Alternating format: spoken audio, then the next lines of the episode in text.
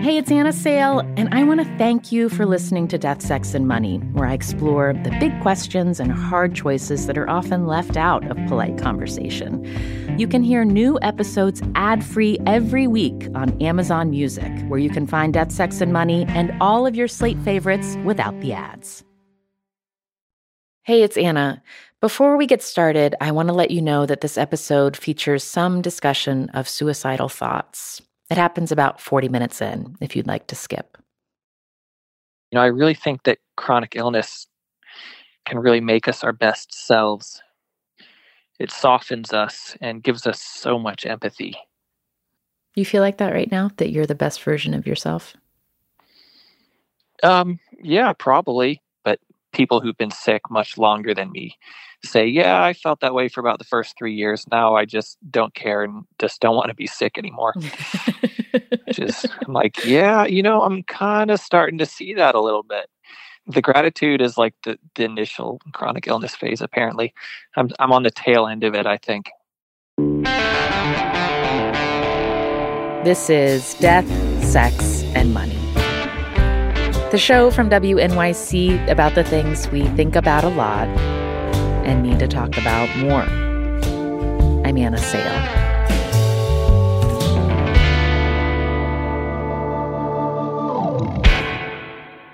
Mason Earle spends most of his day in bed. That's where he was when I reached him over FaceTime. Hey Mason, how you doing? Yeah, I'm all right. How are you? Good. You you might notice Mason is 32 and he has a chronic illness called myalgic encephalomyelitis or MECFS, commonly called chronic fatigue syndrome. MECFS is a complex illness with a wide variety of symptoms, including muscle and joint pain, memory issues, trouble sleeping, and extreme fatigue. There's no known cure. I'm just going to let you sort of guide me on you know wh- how you're observing your energy level and when you want to wrap up and then we can pick up again tomorrow.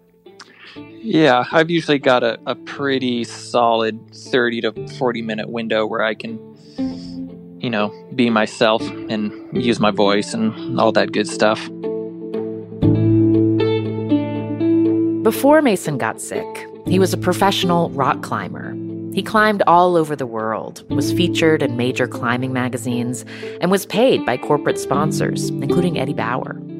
But today, Mason spends most of his time at home. He lives in Reno, Nevada with his wife, Allie.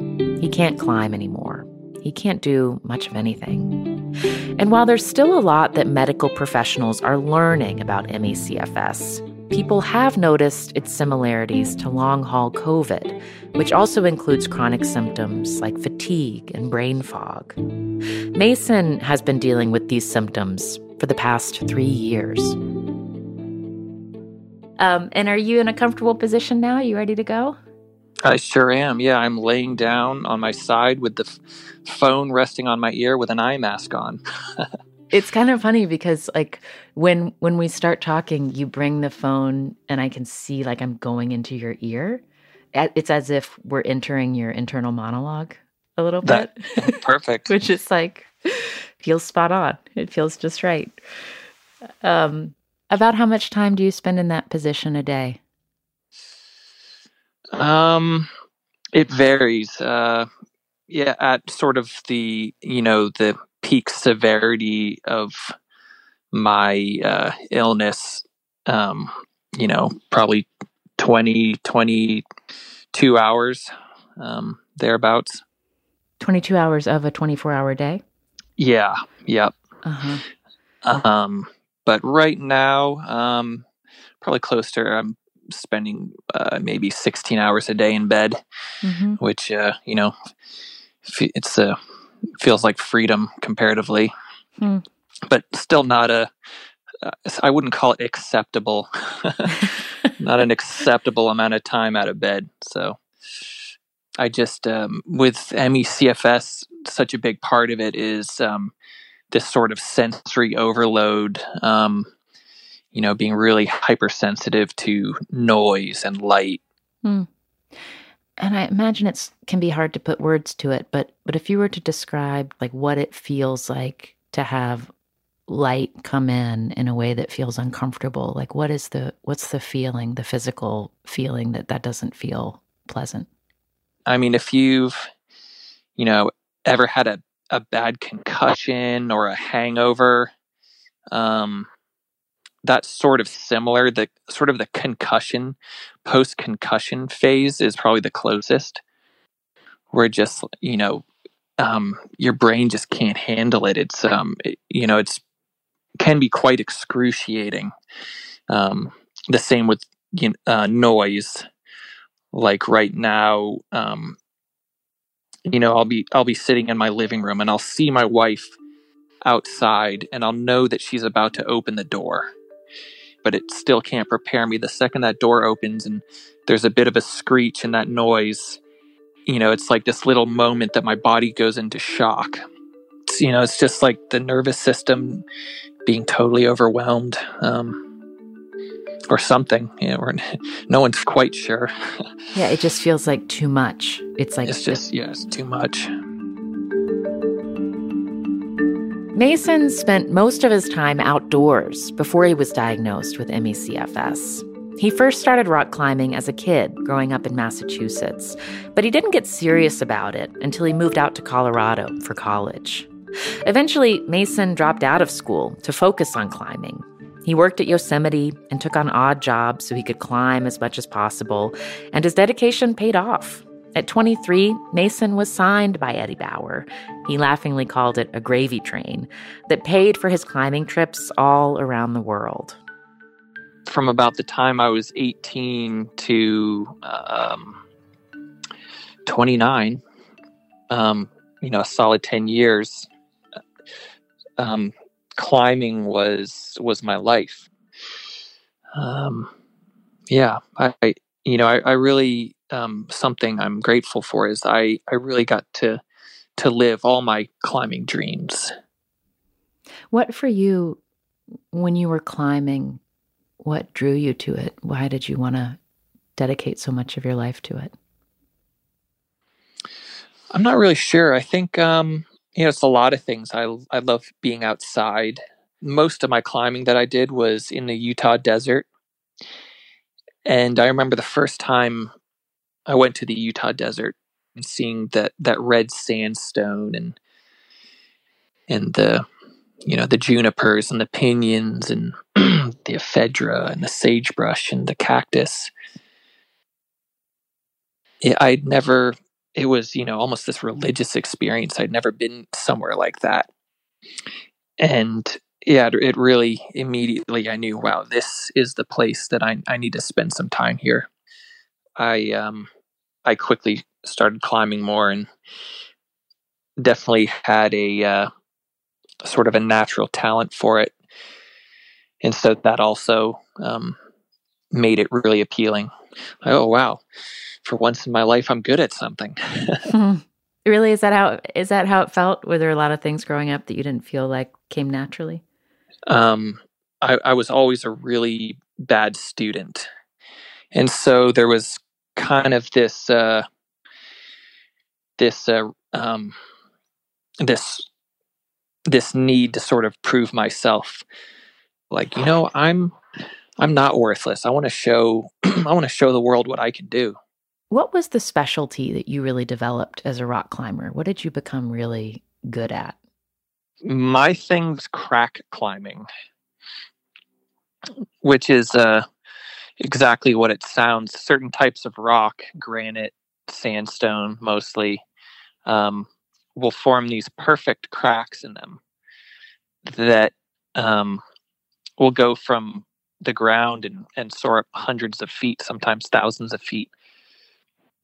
And when you're crack climbing, you're just using your hands or your fingers or your fists or even your whole body some sometime to wedge into the crack depending on how big it is and you use that for uh, to hold yourself onto the wall.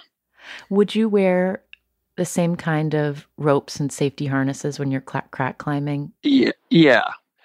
I mean, I've I've uh, I've done plenty of free soloing as well, but that that that's a you know a rare um, treat. It was a treat. Free soloing. Yeah, yeah, no, I know, but for you, it felt like a treat. Yeah, I mean, it just takes everything uh, to the next level, obviously, because the the stakes are extremely high, and you only do it on on terrain that you're extremely comfortable on.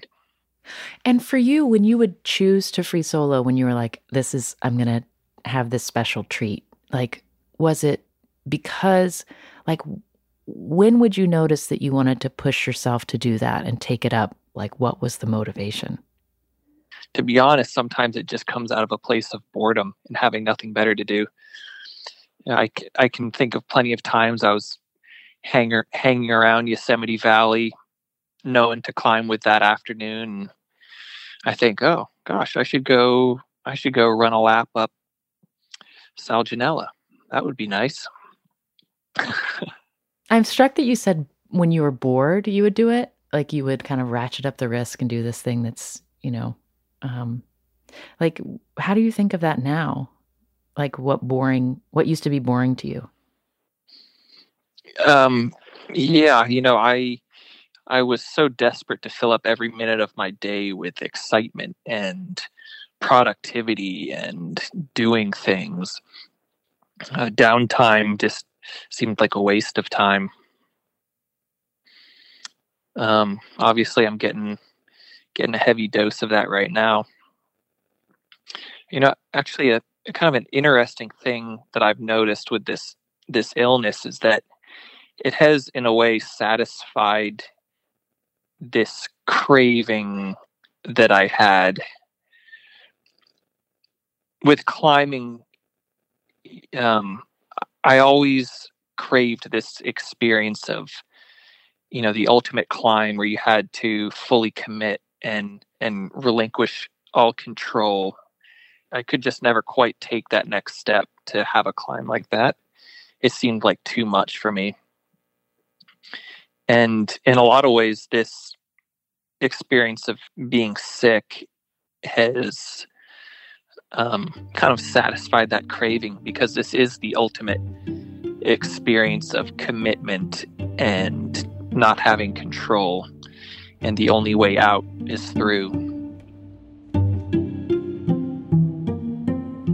Mason started feeling sick in the spring of 2018. He was about to turn 30 and was planning his wedding to Allie later that summer. He was on a trip to Yosemite with a climbing friend, and he started feeling off.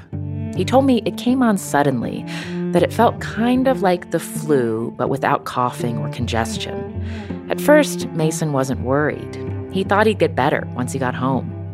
But then he didn't. The first the first few months of being sick was, uh, you know, sort of still able to kind of limp along through life. Um, I wasn't. I recognized that I wasn't able to exercise. That exercise had pretty extreme um, consequences, which was, you know, terrifying to me. But I still had all my cognitive um, function, and I could socialize and you know go out to dinner and work on projects around the house. Um, and then right around my 30th birthday, um, my condition became much worse um, and kind of more or less what it's been like since it was this this uh, this several week period that was um it was awful. You know, I went from you know, sitting in my living room, all I can do is sit here and and watch a TV show to oh my gosh, I can't I can't look at my computer screen anymore. It hurts my eyes too much.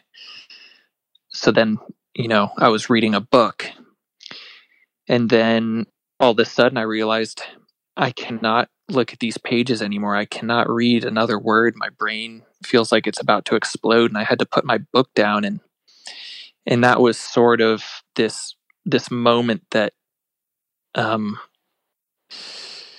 that I kind of felt like I was leaving, uh, very much leaving life as I knew it behind, and kind of um, uh, sailing off towards the unknown horizon. It's really striking to me, you know, you have this moment that you can remember as a very clear before and after of when you sort of um, surrendered to what you what your constraints were. Yeah, I don't know if I surrendered exactly at that moment because I never felt more terrified and hopeless. Um, it was the first moment in my life where I really felt there was no safety net underneath me. I grew up in, you know, a uh, a nice suburb of of uh, Boston, Massachusetts. I grew up with, um, you know, never was never scared of not having enough, never afraid that I wasn't going to be able to receive good uh, Mm-hmm. medical treatment if I ever needed it. All of a sudden, here I was in this situation where there was nobody could help me. There wasn't anybody I could turn to and say, I'm out of options. I need help here. How do you remember your wedding? Um, it was actually a right uh, just about three or four weeks before things started getting really bad. And it was this really melancholy time for me because I knew I was really sick. And it sort of prevented me from really kind of being myself at the wedding. And um, it, we had an amazing wedding. You know, we were, Allie and I were there with all our best friends and family on a beautiful summer day in Utah.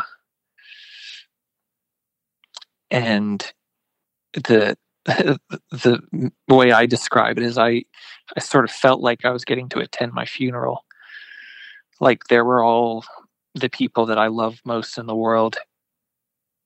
And I was, you know, felt myself sort of slowly turning into this ghost.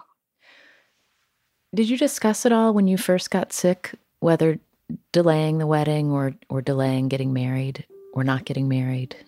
No, yeah, we because we just assumed I was going to get better, and I wasn't that sick. I was well enough that I knew I, I'd be able to pull it off, but it, you know, I crossed the, the finish line on that in a flaming, burning wreckage.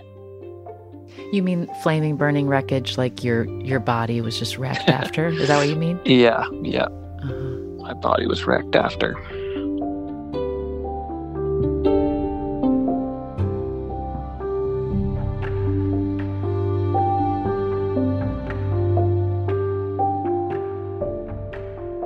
It strikes me like as you've talked about sort of the the realization and the ways your your illness kind of came on suddenly and then the depths of your illness kind of hit you.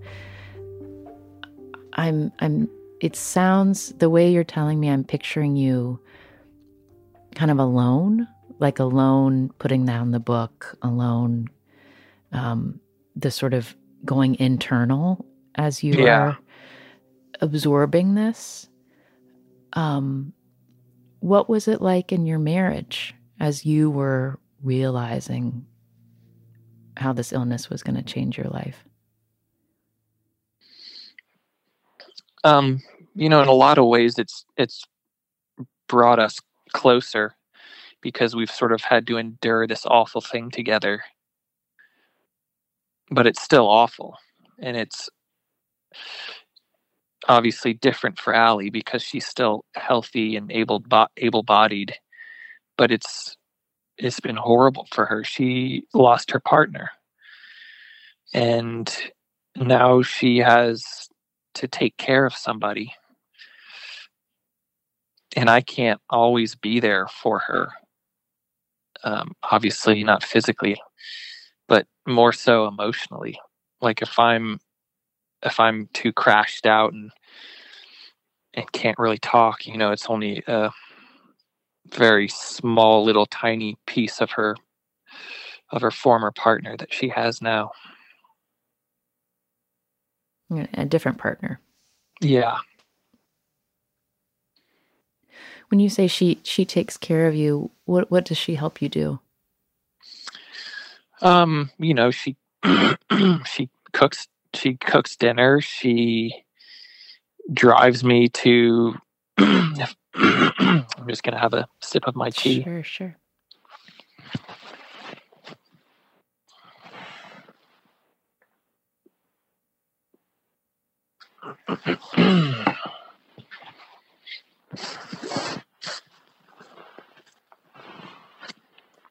hey. Hi. What kind of tea do you drink? Oh, tea is like my one of my big things. I, I don't drink the same tea, you know, twice twice in a week. It's always something different. Ginger, peppermint, pu'er, turmeric. Um, yeah, you know, I, I'm I'm able bodied enough that I can get up and and go to the bathroom and you know even put something in the microwave and that sort of thing. But yeah, helping around the house, um, doing the laundry, you know, she has to do all of that. Mm-hmm.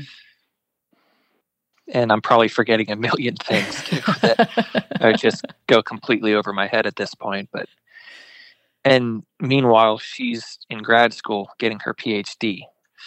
So it's not like she already doesn't have a lot on her plate.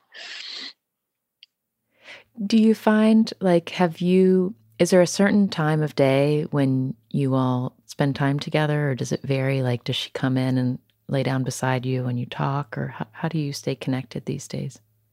Um, lately, we've been every night at dinner, we sit at our table and we watch a, an episode of Jeopardy. and it's like been the most fun that I've had in years. oh. And it turns out we're actually both pretty good. We both know a bunch of random, worthless information, and it makes it really fun. Sometimes we'll go on a, a like a, a little evening drive around the neighborhood. Um, she'll just drive me around when when it's dark and and my eyes can relax and we'll just drive around for 15 minutes and look at the trees and and the houses and the lights trees get me really excited these days i'm all about trees and nevada's nevada's biggest tree is this giant sequoia that's just down the street from us in this person's yard and so we, so we go down to this massive tree and we get out of the car and go up, feel the bark and look at its massive limbs. And yeah, that's something. it's not, it's not climbing El Cap or, uh, you know, Allie and I flying our paragliders side by side way up in the mountains, but it's, it's something. Well, I'm going to let you get back to your day. Um, what are you going to do next? In life? No, like today, like after we hang up, what will happen? Oh, I um, I have a urology appointment. I'm going to go get cathetered. Oh. is that too, is that TMI for this? Uh, no, this I I like it. I mean, does that happen often? How often do you get a catheter? No, this is this is not this is not part of my usual um, uh, programming. Um, I'm yeah, programming. having yeah having some lower body issues that may or may not be associated with my illness. We're not really sure and trying to figure that out. I mean, a lot of my time is spent on you know research and sort of medical investigation is where a lot of my cognitive capacity goes towards because I can't I can't keep living like this. I can't do it. My wife can't do it. It's awful for her. You know, both our lives have been shut down and so we're doing everything we can to to try to figure it out against the odds. Well, I hope today's appointment is a feels like it's a useful one for you. Thank you. Yeah, it's certainly not going to be fun.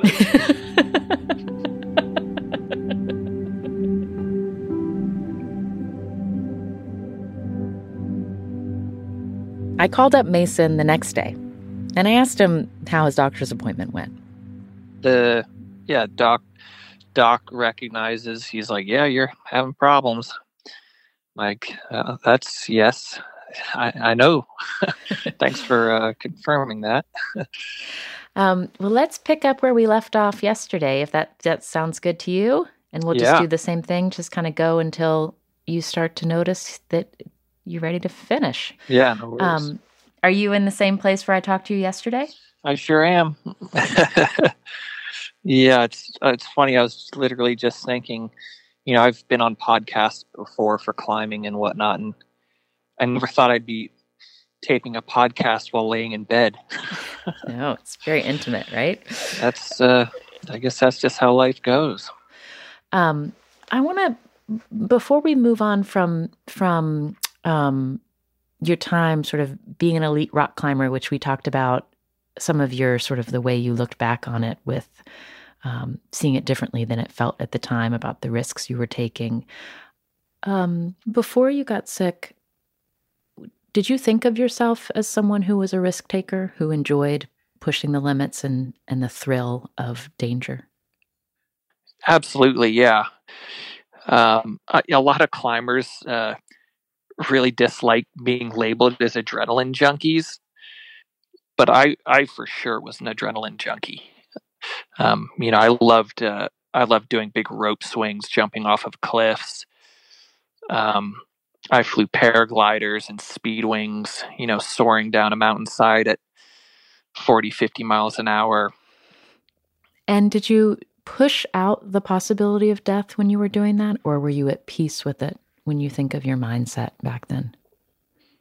I uh, back then I would have told myself, "Oh, I'm at peace with it," but I was just completely oblivious to it because when life it, it just sort of go is going your way at every single turn when there's no big bumps in the road you start to think oh gosh you know this is this is pretty great i'm in control here i'm i'm in charge of of what happens and uh that's just not the case.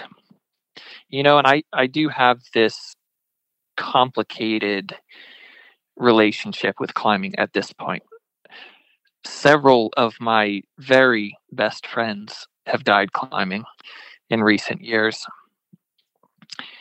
And so it it isn't what it used to be for me. It's not as it's not this kind of innocent fun thing that we were all doing. You know, when I was 20 I would have thought, you know, like, oh yeah, climbing is worth dying for. But after after losing my friends and and being with their families and seeing seeing how hard it is, I'm like, oh my gosh, that is that is that was not worth it. There's so much, so much more to life. And it's a bigger wager than I thought to go out climbing and not coming home at the end of the day is is not acceptable. I don't know. I think I'm a little cynical too from sitting on the sidelines as well, but yeah. Yeah. When you say several, like how many when you think of your very close friends who you've lost, how many? Um uh one two, three, four, five, five close friends. Mm, I'm really sorry. Uh, yeah, it's uh, you know these things have risk. It turns out. I'm really sounding like a curmudgeon, aren't I? no, I think you're sounding like someone who's gone through something very intense that has changed your perspective. Um, and also on what you want to, what is precious and what is worthy of protection. I will say that I think maybe the biggest lesson that being sick has uh, given me is that uh, it's just how precious life is. Life is so, so precious. And you know, I, I feel like I, I have that perspective because I've really lost most of what life was for me. You don't have to go from being a professional rock climber to this level of function to have to have lost everything. Even someone who wasn't athletic at all and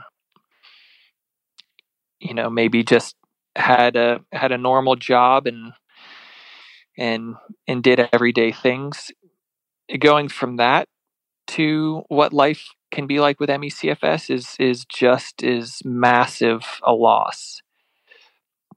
Because you know I I can't go for a walk around the neighborhood with my wife. I can't hang out with friends more than you know maybe one night in a month. You know I don't want to sound like oh gosh I was a I was a hotshot climber and I can't do that anymore. So for me it's really bad. And you know, that's that's not the way it is at all. I don't you don't sound like that. And also I just want to give you permission to be as curmudgeonly as you feel like it. As you feel yeah. like. yeah. I sort of err on the curmudgeon curmudgeonly side these days.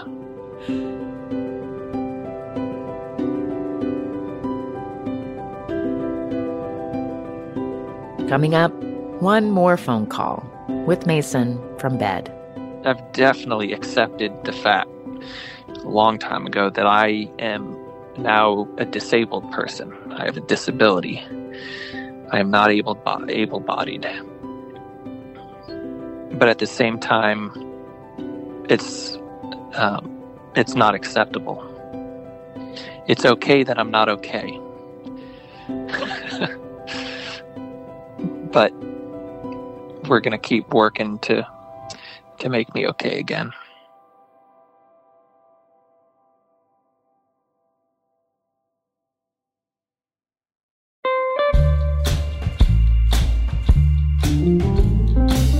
Last week's episode brought up a lot of things for a lot of you. It was about deciding to become a parent or not, especially as it relates to creativity and ambition, and featured conversations with artists Julie Mehretu, writer Maria Housden, and comedian Margaret Cho. The idea of FOMO for motherhood just fucking pisses me off. And I'm not going to listen to the rest of this show. This listener, named Judy B., sent in two voice memos responding to the first part of the episode, which is a conversation between me and the host of the Cut podcast, Avery Trufelman. Avery is not sure if she wants to have kids and worries that she'll have to give up too much of herself in order to have them. Judy B is 54 and definitely did want to have kids, but it never happened for a number of different reasons.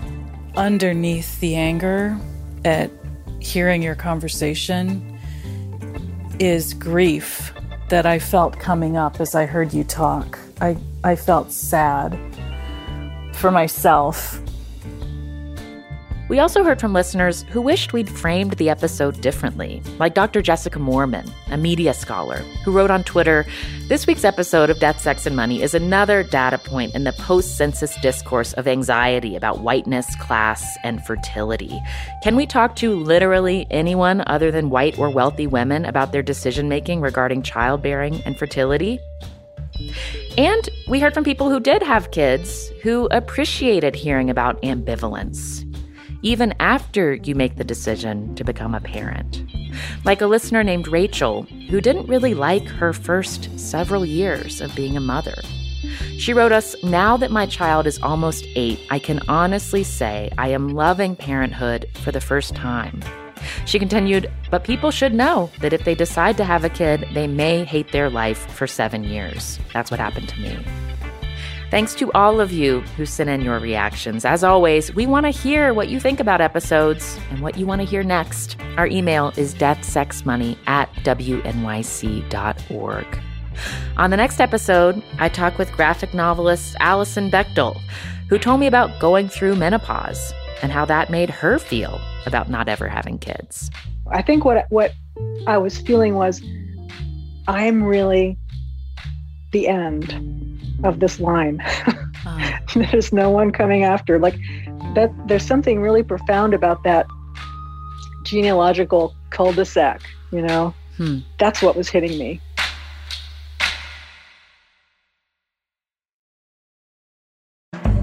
This episode is brought to you by Fail Better, David Duchovny's new podcast with Lemonada Media. On Fail Better, David, who has experienced both low and high profile failures throughout his life, explores the vast world of failure, how it holds us back, propels us forward, and ultimately shapes our lives. Each week, he will chat with guests like Ben Stiller, Bette Midler, and more about how our perceived failures have actually been our biggest catalysts for growth, revelation, and even healing. Through these conversations, he hopes listeners can learn how to embrace the opportunity of failure and fail better together. Fail Better is out now wherever you get your podcasts.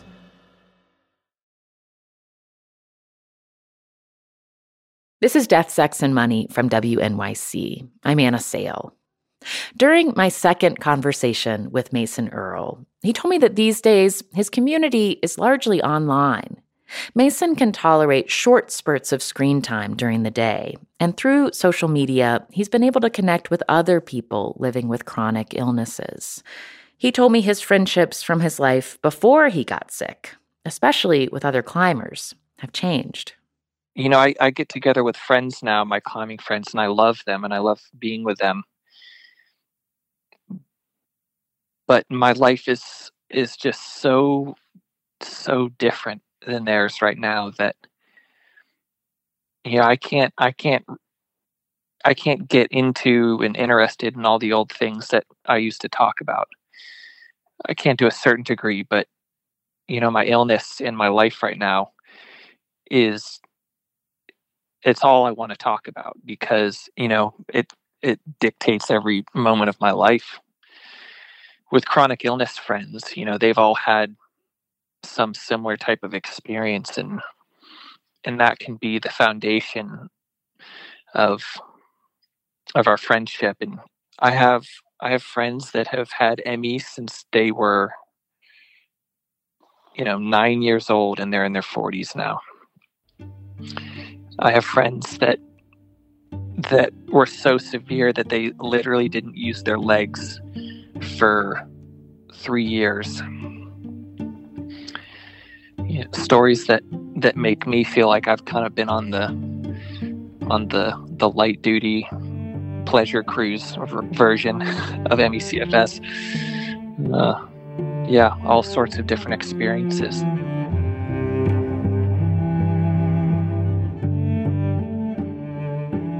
When you think about how you got through that period of that first sort of the heaviness and, and the darkness of facing how your life was was changed.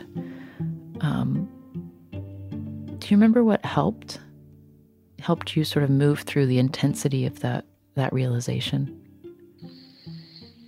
It wasn't a graceful few weeks. I mean, I was kicking and screaming and literally crying w- with any using any extra energy I had. Mm-hmm.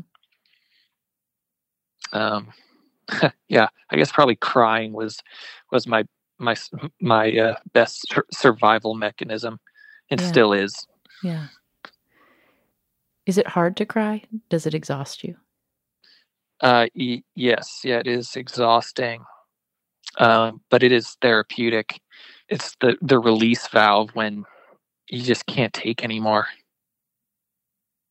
Uh, this is also a hard question, so if you don't want to answer it, that's okay. Um, have you had thoughts of suicide? Yeah, I have. Yeah. Um, I'd been sick for a year. It was spring of 2019.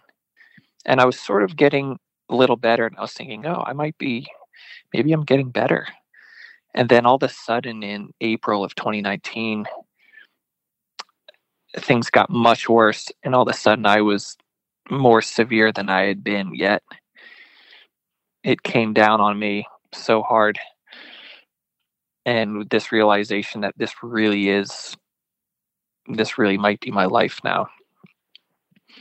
And yeah, there was sort of, I remember just this few days that I wasn't I didn't I didn't know if I could if I could take it for another second.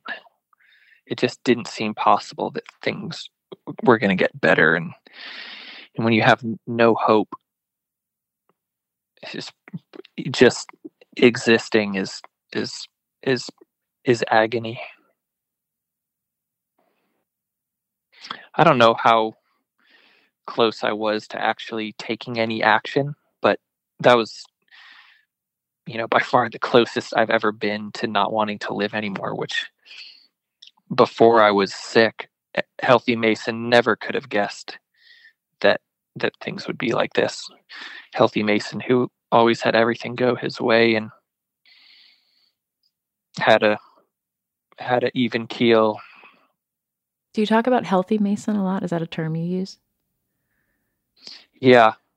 My life is is so clearly divided in these two chapters. Healthy Mason and sick Mason. Have you um has mental health care been a part of your health care? Have you had professional oh, yeah. help? Mm-hmm. Oh yeah. Yeah, I, I'm I still see a therapist almost every week.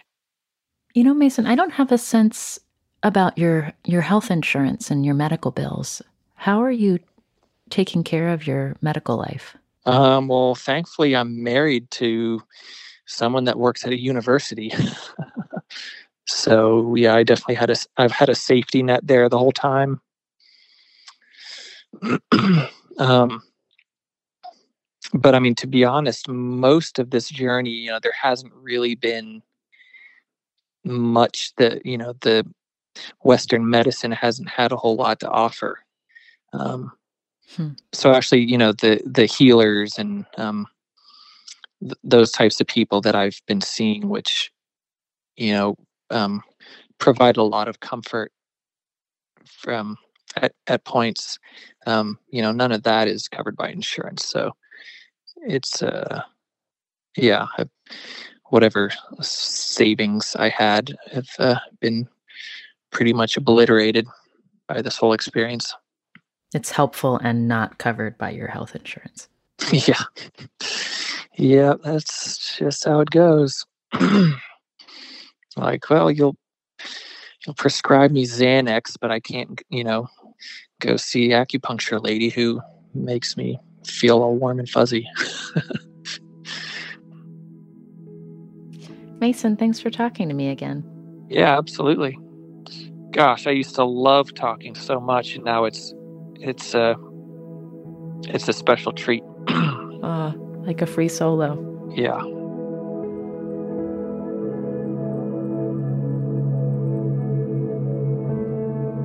Mason and I talked one more time about a month later, and he told me that he'd been feeling a bit better. He had spinal surgery last year that, for him, seems to be helping with some of his symptoms. Mason told me he'd even recently felt well enough to travel with Allie. Allie is also a rock climber, so they drove out to the desert, and Mason was able to watch her climb for the first time since 2018. I was definitely sort of very, um, very much like a house cat first time leaving the house, very unsure of the world and scared of everything. wow. I can picture a house cat in the desert being like totally freaked out. like, whoa, what? This isn't the living room. And did you feel um, jealous watching your wife climb? Uh, no, no, I don't. Um, I think to miss climbing, I would have to be health to really miss climbing. I would have to be a lot healthier. Because right now, um, yeah, it's nice to go out and I can sort of sit and be outside for a few hours. Um, but what I miss is feeling good. I mean, when I like think of my healthy, my healthy daydreams, like what healthy life looks like, it's like me and my wife and our house in a little vegetable garden that I'm tending to. Um,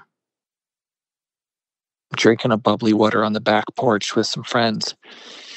I mean, that's, I think back on healthy life, and actually, those things were the best things I ever got to do.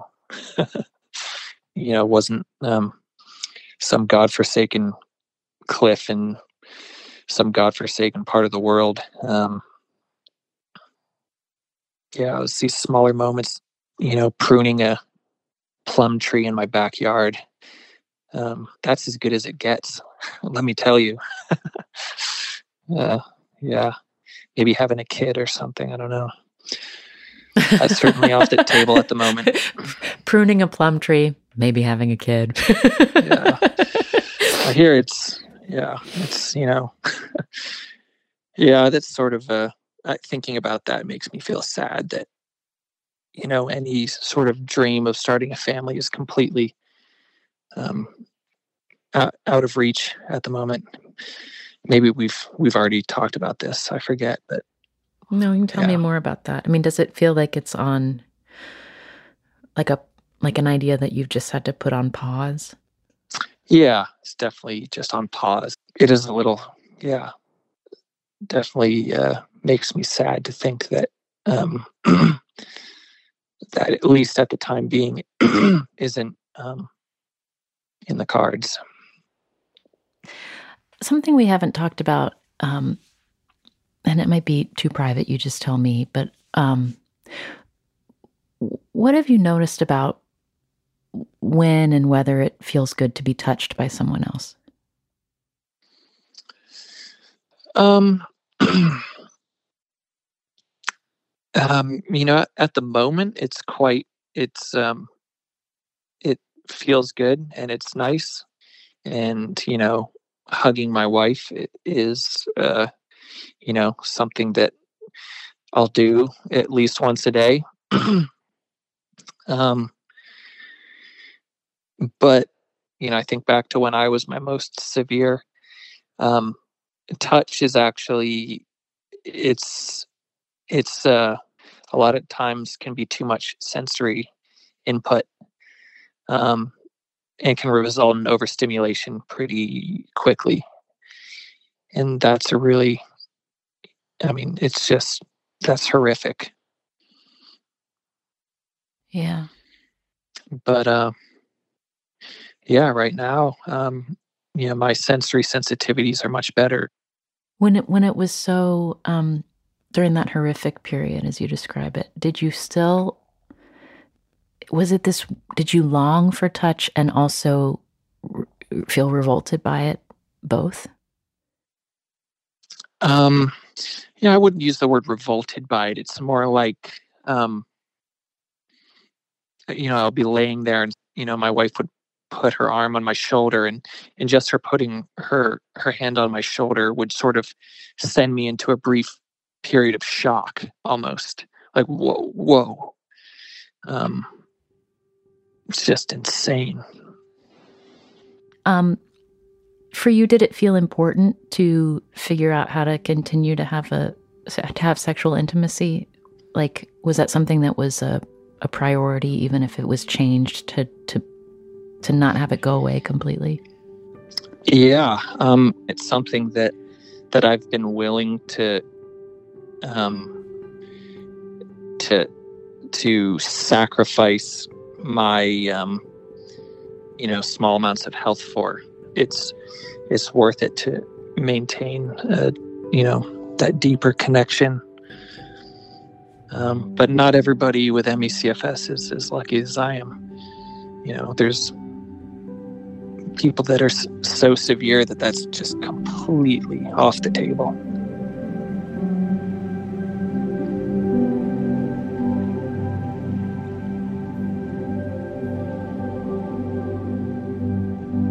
You look at your body in a full length mirror? Yeah, it's uh, yeah, I look like a ghost.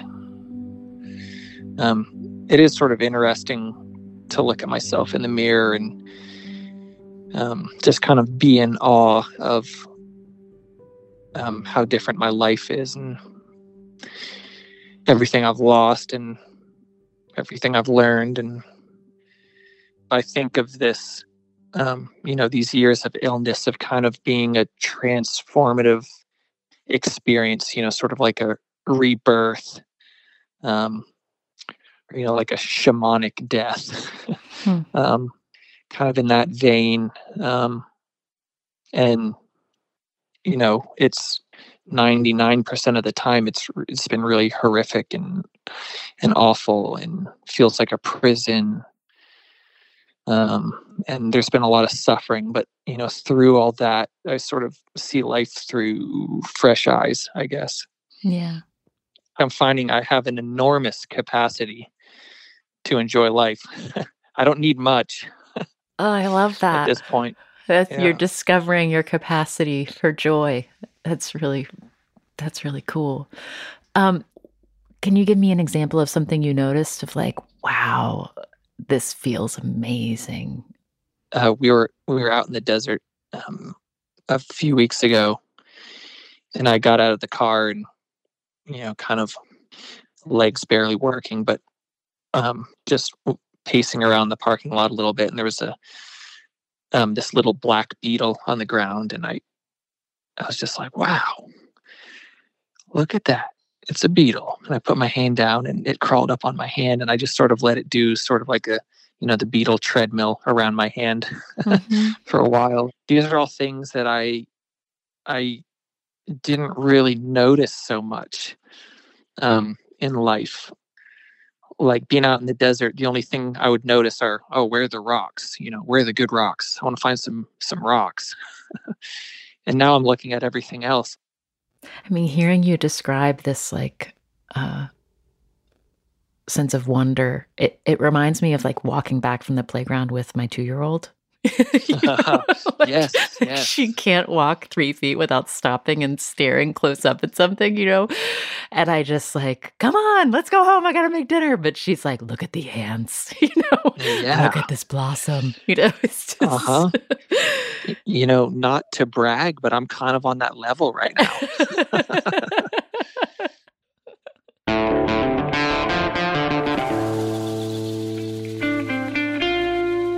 That was Mason Earle. Since our last conversation in March, he told us that things have been pretty much status quo. He recently posted on Instagram about another outing with Allie. They went out to gather some plants for making tea.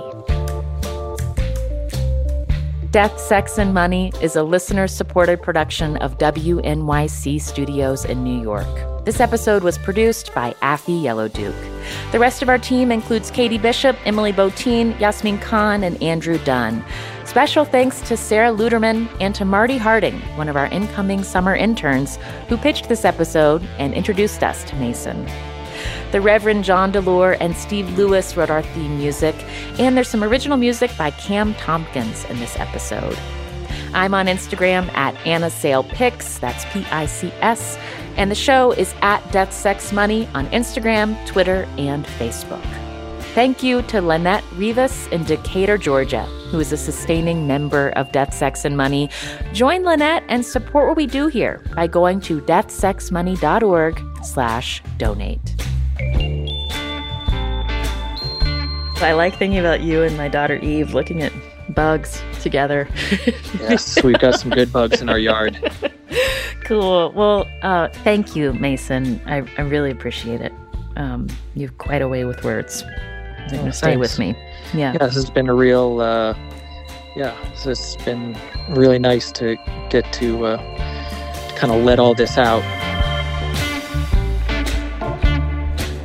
I'm Anna Sale, and this is Death, Sex, and Money from WNYC.